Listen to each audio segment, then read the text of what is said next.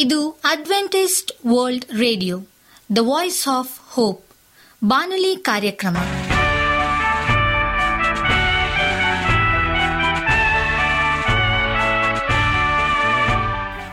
ನಮಸ್ಕಾರ ಪ್ರೀತಿಯ ಕೇಳುಗರೆ, ನಾನು ನಿಮ್ಮ ಆಕಾಂಕ್ಷ ಪಾಲ್. ನಮ್ಮ ನಿಲಯದ ಕನ್ನಡ ಕಾರ್ಯಕ್ರಮಕ್ಕೆ ತಮ್ಮೆಲ್ಲರಿಗೂ ಆತ್ಮೀಯ ಸುಸ್ವಾಗತ. ಮುಂದಿನ ಮೂವತ್ತು ನಿಮಿಷಗಳಲ್ಲಿ ಸುಮಧುರ ಹಾಡುಗಳು ಹಾಗೂ ದೇವರ ವಾಕ್ಯವನ್ನು ಕೇಳೋಣ. ಈ ಕಾರ್ಯಕ್ರಮವು ನಿಮಗೆ ಸಂತೋಷ ತರಲೆಂದು ದೇವರಲ್ಲಿ ಪ್ರಾರ್ಥಿಸುತ್ತೇವೆ. ಈ ಕಾರ್ಯಕ್ರಮದ ಪ್ರಾರಂಭದಲ್ಲಿ ಸುಮಧುರ ಗೀತೆಯನ್ನು ಆಲಿಸೋಣ.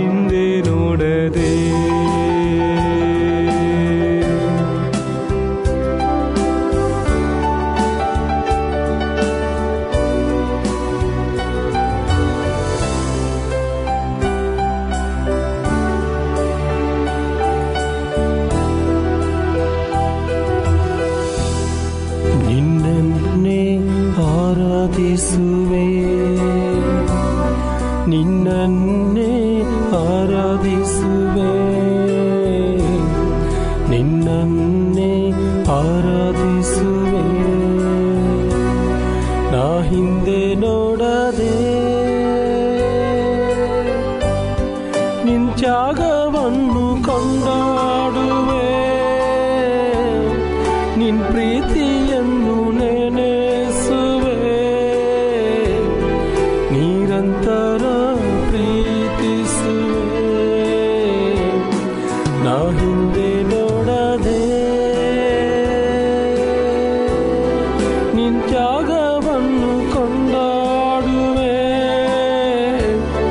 ನಿನ್ ಪ್ರೀತಿಯನ್ನು ನೆನೆಸುವೆ,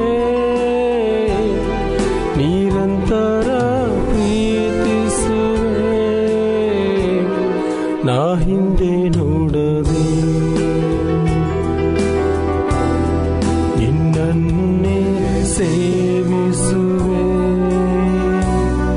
ನಿನ್ನನ್ನೇ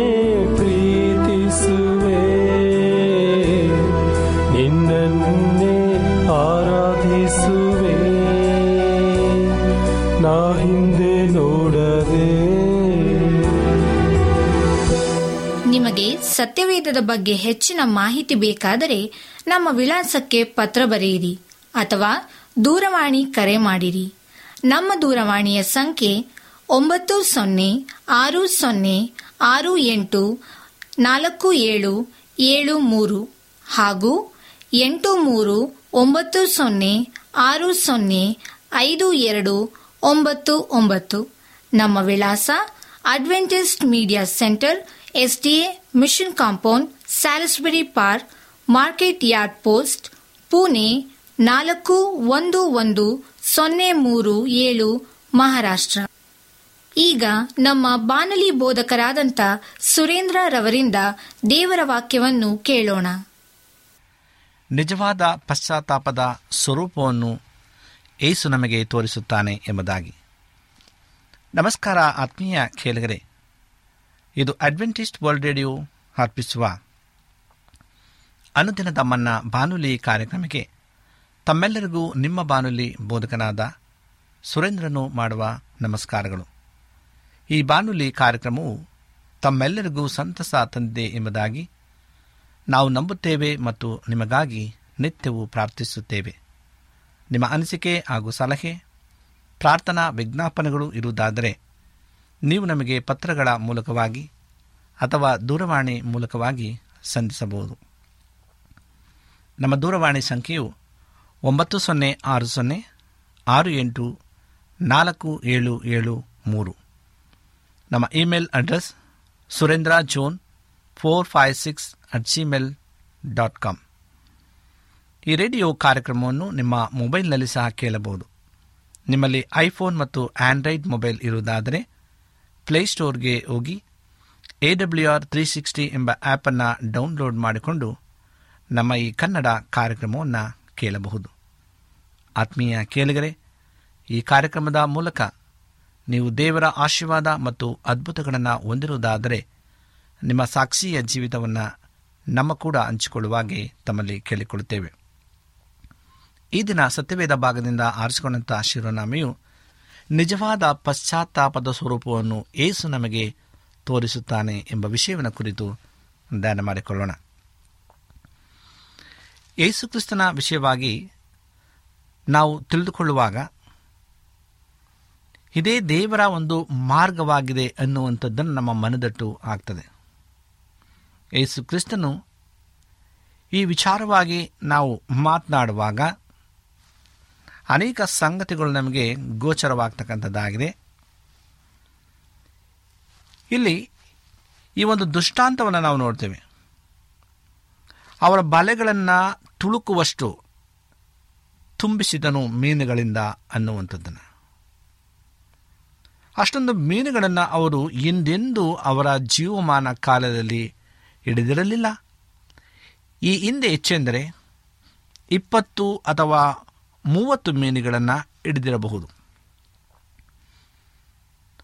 ಪೇತ್ರ ಒಂದು ಯೋಹಾನರ ಆ ಒಂದು ಪ್ರಯಾಣ ನಿಜವಾದಂಥ ಒಂದು ಪಶ್ಚಾತ್ತಾಪದ ಸ್ವರೂಪವನ್ನು ಹೇಗೆ ನಮಗೆ ತೋರಿಸಲ್ಪಡ್ತಕ್ಕಂಥದ್ದಾಗಿದೆ ಎಂಬುದಾಗಿ ಇದನ್ನು ನಾವು ಹೆಚ್ಚಾಗಿ ನಾವು ತಿಳ್ಕೊಳ್ಳೋಣ ಪ್ರಿಯರೇ. ಆದರೆ ಆ ದಿವಸ ಸುಮಾರು ನೂರ ಐವತ್ತು ಮೀನು, ದೊಡ್ಡ ಮೀನುಗಳು ಆ ಒಂದು ಬಲೆಯಲ್ಲಿ ಸಿಕ್ಕಿ ಬಲೆಗಳು ಹರಿದು ಹೋಗ್ತಾ ಇದ್ದು ಇಷ್ಟೊಂದು ಅದ್ಭುತವಾಗಿತ್ತು. ಆ ಸರೋವರದಲ್ಲಿ ಈ ಹಿಂದೆ ಒಂದೇ ಬಾರಿಗೆ ಅಷ್ಟೊಂದು ಮೀನು ಅವರು ಎಂದಿಗೂ ಹಿಡಿದಿರಲಿಲ್ಲ.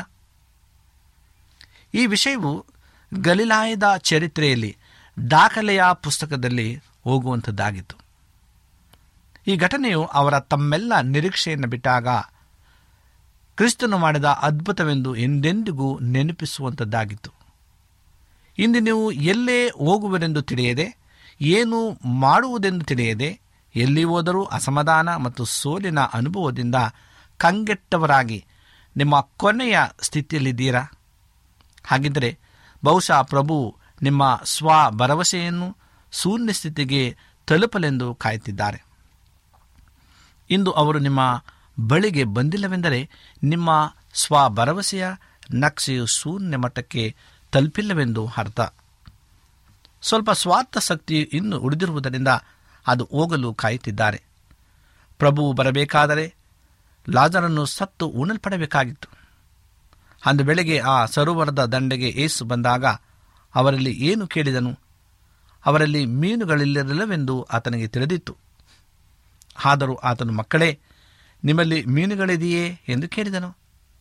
ತಕ್ಷಣ ಅವರಲ್ಲಿ ಯಾರೂ ಉತ್ತರ ಹೇಳಲಿಕ್ಕಿರಲಿಲ್ಲ.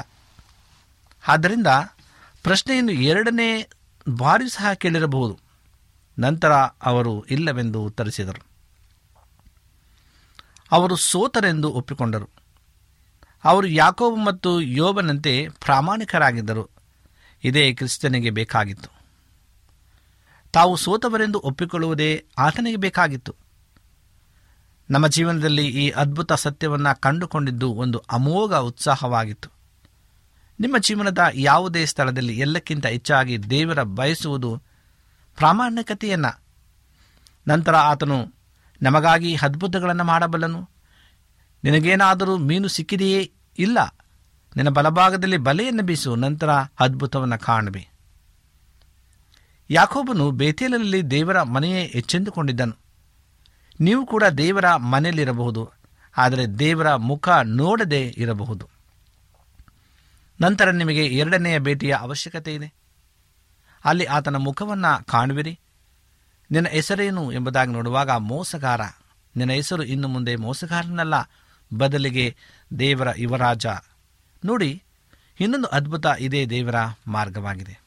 ನನ್ನ ಸಹೋದರ ಸಹೋದರಿಯರೇ, ದೇವರು ನಮ್ಮಿಂದ ಮುಖ್ಯವಾಗಿ ಬಯಸುವುದೇನೆಂದರೆ ಪ್ರಾಮಾಣಿಕತೆ. ಇಂದು ದೇವರೊಂದಿಗೆ ಪ್ರಾಮಾಣಿಕರಾಗಿರುವುದಲ್ಲವೇ? ನಮ್ಮ ಸಭೆಯು ಒಂದು ಆಸ್ಪತ್ರೆಯಂತೆ. ನಾವೆಲ್ಲರೂ ರೋಗಿಗಳು, ನಾವೆಲ್ಲರೂ ಪ್ರವೀಣರಲ್ಲ ಅಥವಾ ವಿಶೇಷ ತಜ್ಞರಲ್ಲ.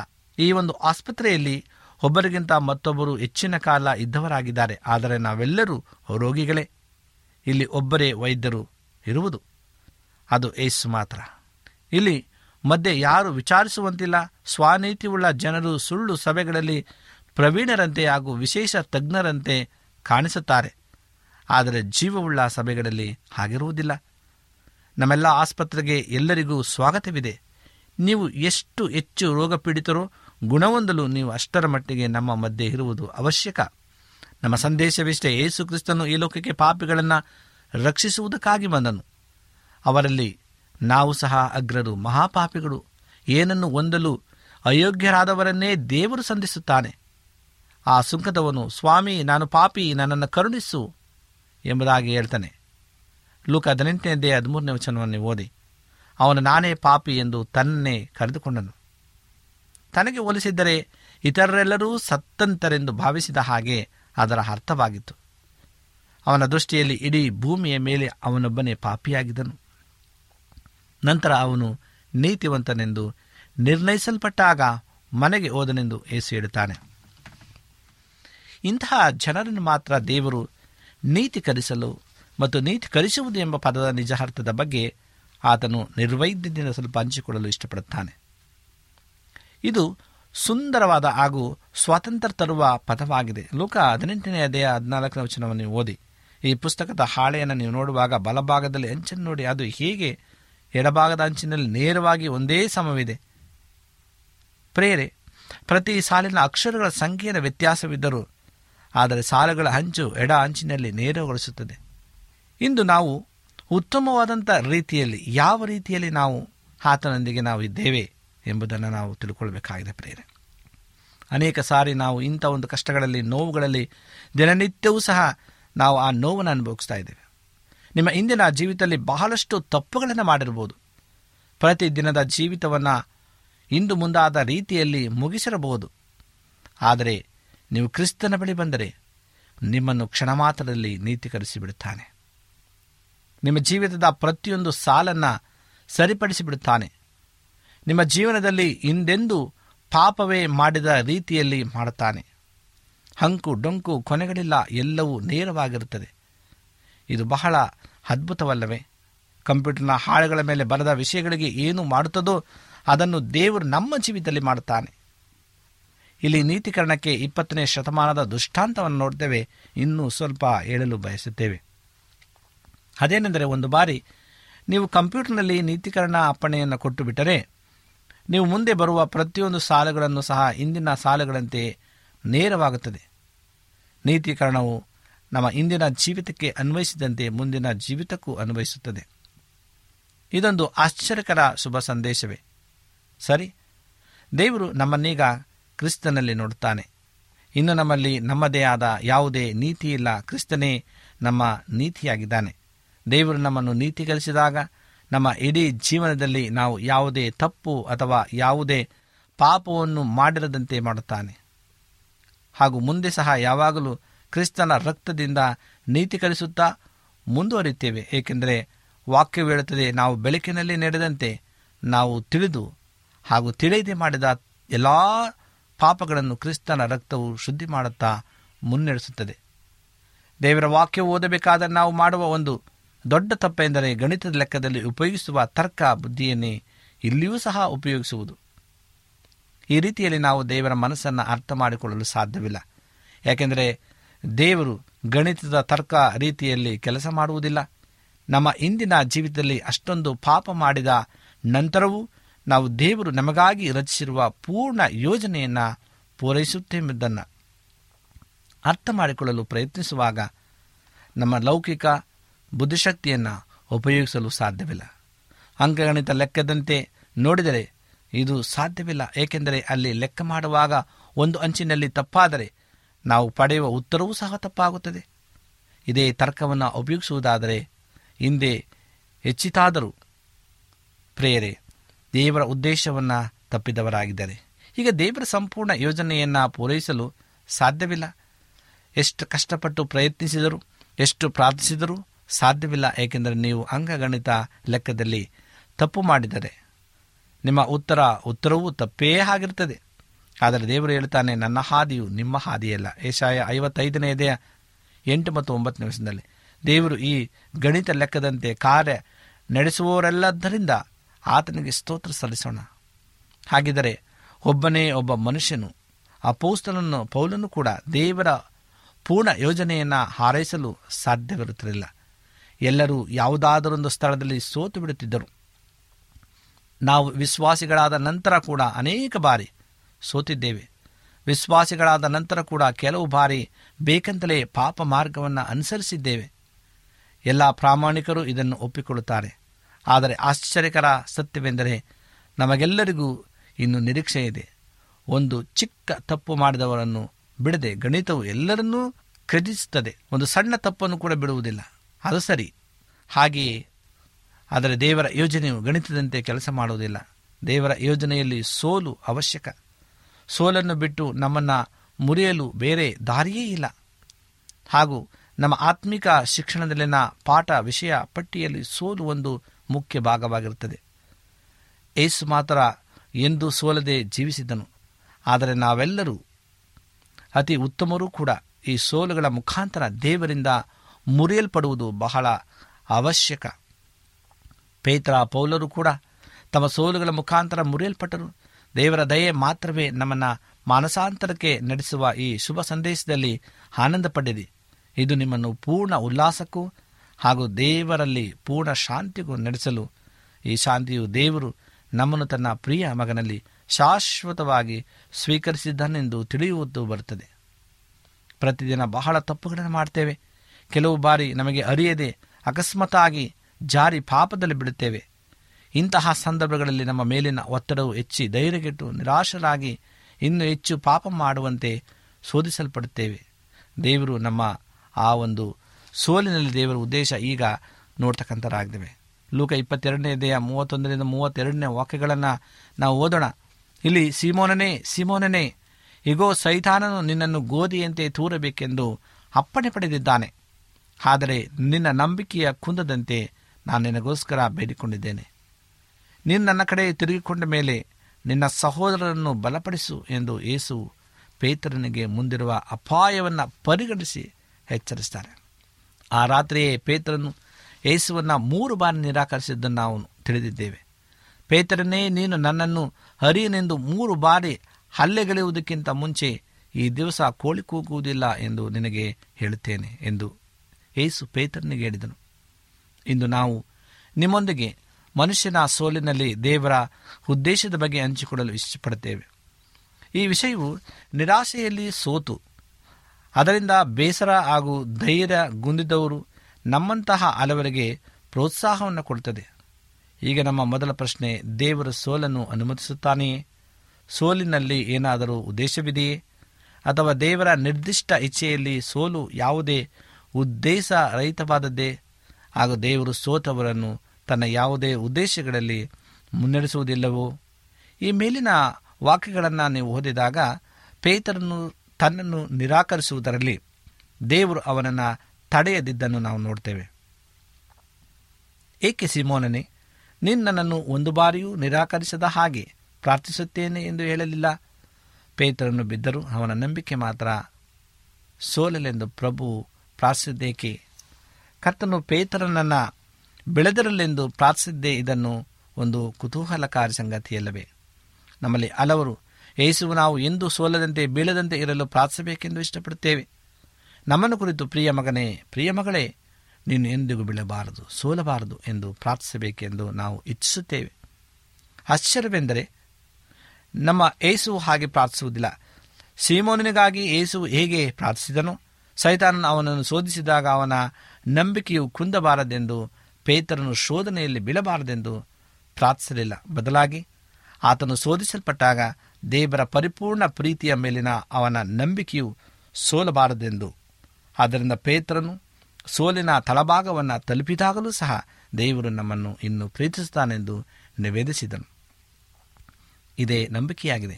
ಇದೇ ಅರಿಕೆಯನ್ನು ನಾವು ಯಾವಾಗಲೂ ನಮ್ಮ ಹೃದಯದಲ್ಲಿ ಮತ್ತು ನಮ್ಮ ಬಾಯಲ್ಲಿ ಮಾಡ್ತಿರಬೇಕು. ಎಷ್ಟು ಆಳದಲ್ಲಿ ಬಿದ್ದರೂ ಪರವಾಗಿಲ್ಲ, ನಾವು ಹೇಗಿದ್ದೇವೋ ಹಾಗೆಯೇ ದೇವರು ನಮ್ಮನ್ನು ಪ್ರೀತಿಸುತ್ತಾನೆ.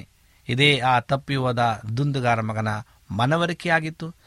ಅವನು ಅತಿ ಕೀಳು ಸ್ಥಿತಿಯನ್ನು ತಲುಪಿದರೂ ಸಹ ಆ ಸಮಯದಲ್ಲಿ ತನ್ನನ್ನು ತನ್ನ ತಂದೆಯು ಇನ್ನೂ ಪ್ರೀತಿಸುತ್ತಾನೆಂದು ನಂಬಿದನು. ಹಂದಿಗಳ ಆಹಾರವನ್ನು ತಿನ್ನುವ ಮಟ್ಟಕ್ಕೆ ಇಳಿದ ಅವನಿಗಿಂತ ಕೀಳು ಮಟ್ಟಕ್ಕೆ ಬೇರೆ ಯಾರೂ ಇಳಿಯುವುದಿಲ್ಲವೆಂದು ನಾನು ಭಾವಿಸುತ್ತೇನೆ. ಆ ಹುಡುಗನು ಪೂರ್ಣ ತಳಮಟ್ಟಕ್ಕೆ ಇಳಿದನು. ಆದರೆ ಆ ಸ್ಥಿತಿಯಲ್ಲಿ ಅವನು ಒಂದು ವಿಷಯವನ್ನು ಮಾತ್ರ ನೆನಪಿನಲ್ಲಿಟ್ಟುಕೊಂಡನು, ಅದು ಅವನ ತಂದೆಯು ತನ್ನನ್ನು ಇನ್ನೂ ಪ್ರೀತಿಸುತ್ತಾನೆಂದು. ಇಲ್ಲವಾದಲ್ಲಿ ಅವನೆಂದಿಗೂ ತನ್ನ ಮನೆಗೆ ಹಿಂದಿರುಗುತ್ತಿರಲಿಲ್ಲ, ಅಥವಾ ಅವನ ತಂದೆಯು ತೀರಿಕೊಂಡಿದ್ದಾನೆಂದು, ಈಗ ಹಿರಿಯಣ್ಣನು ಮನೆಯ ಉಸ್ತುವಾರಿ ಇದ್ದಾನೆಂದು ತಿಳಿದಿದ್ದರೆ ಅವನು ಮನೆಗೆ ಹಿಂದಿರುಗುತ್ತಿದ್ದೇನೆ? ಖಂಡಿತವಾಗಲೂ ಇಲ್ಲ. ಅವನಿಗೆ ತನ್ನ ಹಿರಿಯಣ್ಣನ ಸ್ವಭಾವ ಚೆನ್ನಾಗಿ ತಿಳಿದಿತ್ತು. ಅದನ್ನು ತಿಳಿದ ಅವನು ಎಂದಿಗೂ ಹಿಂದಿರುಗಿ ಬರುತ್ತಿರಲಿಲ್ಲ. ಅವನು ಬರಲು ಒಂದೇ ಮುಖ್ಯ ಕಾರಣವೆಂದರೆ ಅವನಿಗೆ ತನ್ನ ತಂದೆಯ ಪ್ರೀತಿಯ ಮೇಲಿದ್ದ ನಂಬಿಕೆ. ಕೆಲವು ಪಾಪಿಗಳು ಇಂದಿನ ಹಲವು ಆ ಒಂದು ವಿಶ್ವಾಸಿಗಳಲ್ಲಿ, ಸಭೆಗಳಲ್ಲಿ, ಈ ಸಾಮ್ಯದಲ್ಲಿ ಹೇಳಿರುವ ತರಹದ ಹಿರಿಯಣ್ಣನಂತಿರುವ ಹಿರಿಯರು ಅಥವಾ ಅನೇಕ ಸಂದೇಶಕರು ನೋಡುವುದರಿಂದ ಇಂತಹ ಸಭೆಗಳಿಗೆ ಬರುವುದಿಲ್ಲ. ಈ ಪಾಪಿಗಳು ಸಭೆಗೆ ಬರದಿದ್ದಕ್ಕೆ ಅವರನ್ನು ಆರೋಪಿಸುವುದು ಸರಿಯಲ್ಲ. ಈ ಇಂದಿನ ಸಾಮ್ಯದಲ್ಲಿ ತಂದೆಯಂತಹ ಆತ್ಮವುಳ್ಳ ಹಿರಿಯರು ಸಭೆಯಲ್ಲಿದ್ದರೆ ಖಂಡಿತವಾಗಿಯೂ ಅತಿ ಕೆಳ ದರ್ಜೆಯ ಪಾಪಿಗಳು ಸಹ ತಮ್ಮ ರಕ್ಷಣೆಯನ್ನು ಹರಸಿ ಸಭೆಯನ್ನು ಹುಡುಕಿಕೊಂಡು, ಯೇಸುವನ್ನು ಹುಡುಕಿಕೊಂಡು ಬಂದು ಆ ರೀತಿಯಲ್ಲಿ ಬರುತ್ತಾರೆ. ನಮ್ಮ ಸಭೆಗಳಲ್ಲೂ ಸಹ ಹೀಗೆ ಇರಬೇಕು. ಅತಿ ಪಾಪಗಳು ಸಹ ನಮ್ಮ ಸಭಾಕೂಟಗಳಿಗೆ ಬರಲು ಇಷ್ಟಪಡಬೇಕು. ನಮ್ಮ ಮಧ್ಯೆ ಯೇಸು ಇದ್ದರೆ ಅದು ಖಂಡಿತ ಸಾಧ್ಯ. ಎಂತಹ ಘೋರ ಪಾಪಿಗಳು ಕೂಡ ನಮ್ಮಲ್ಲಿಗೆ ಬಂದು ರಕ್ಷಣೆಯನ್ನು ಪಡೀತಾರೆ. ಯಾರು ಸಂಪೂರ್ಣವಾಗಿ ಸೋತು ತಮ್ಮ ಜೀವಿತವನ್ನು ಹೊಲಸು ಮಾಡಿಕೊಂಡು ಪೂರ್ಣ ತಳಭಾಗಕ್ಕೆ ತಲುಪಿದ್ದಾರೋ ಅಂಥವರೆಲ್ಲರಿಗೂ ನಿರೀಕ್ಷೆ ಇದೆ. ಅಂತಹ ಸ್ಥಿತಿಯಿಂದ ನಮ್ಮನ್ನು ನಿಮ್ಮನ್ನು ತೆಗೆದು ಮಹಿಮೆಯ ತುತ್ತ ತುದಿಗೆ ತಲುಪಿಸುವ ಆ ಒಂದು ಶಕ್ತಿ ಯೇಸುಕ್ರಿಸ್ತನಿಗಿದೆ. ನಮಗಾಗಿ ಯಾವಾಗಲೂ ಆತನ ಪ್ರಾರ್ಥನೆ ಎಂದರೆ ದೇವರ ಪ್ರೀತಿಯಲ್ಲಿ ನಮ್ಮ ನಂಬಿಕೆ ಯಾವ ಸಮಯದಲ್ಲೂ ಕುಂದಬಾರದೆಂಬುದೇ. ಈ ಸಂದೇಶವು ಇಂದು ನಿಮಗೆ ಅವಶ್ಯ ಇಲ್ಲದಿರಬಹುದು, ಆದರೆ ಮುಂದೊಂದು ದಿನ ನಿಮಗೆ ಖಂಡಿತವಾಗಿಯೂ ಬೇಕಾಗಬಹುದು. ಅದು ನೀವು ಪೂರ್ಣ ತಳಭಾಗದಲ್ಲಿ ತಲುಪಿದಾಗ.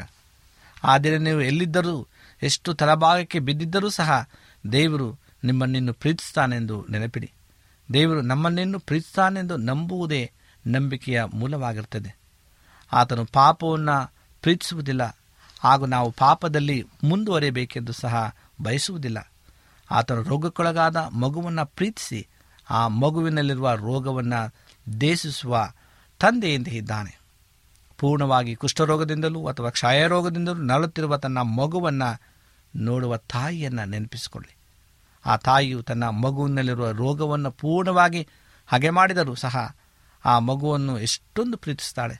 ಹಾಗೆ ದೇವರು ಪಾಪವನ್ನು ದ್ವೇಷಿಸಿದರೂ ಸಹ ಪಾಪಿಗಳನ್ನು ಪ್ರೀತಿಸ್ತಾನೆ.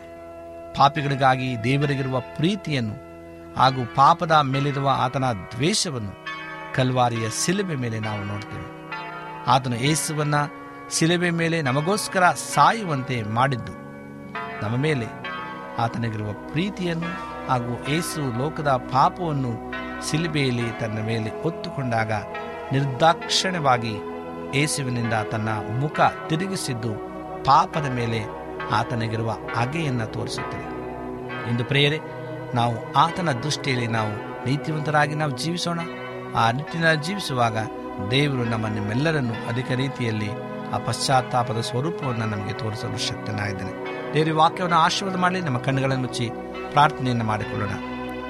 ಭೂಮಿ ಆಕಾಶಗಳ ಒಡೆಯನೇ, ಸರ್ವಶಕ್ತನೇ, ಪರಿಶುದ್ಧನಾದಂಥ ದೇವರೇ, ನಿನಗೆ ಸ್ತೋತ್ರಪ್ಪ. ನಿನ್ನ ಕೃಪೆ, ನಿನ್ನ ಆಶೀರ್ವಾದ ನಮ್ಮನ್ನು ತುಂಬಿಸು. ನಿಜವಾದ ಪಶ್ಚಾತ್ತಾಪದ ಸ್ವರೂಪವನ್ನು ನಾವು ಹೊಂದಿಕೊಳ್ಳುವಂತೆ ಸಹಾಯ ಮಾಡು.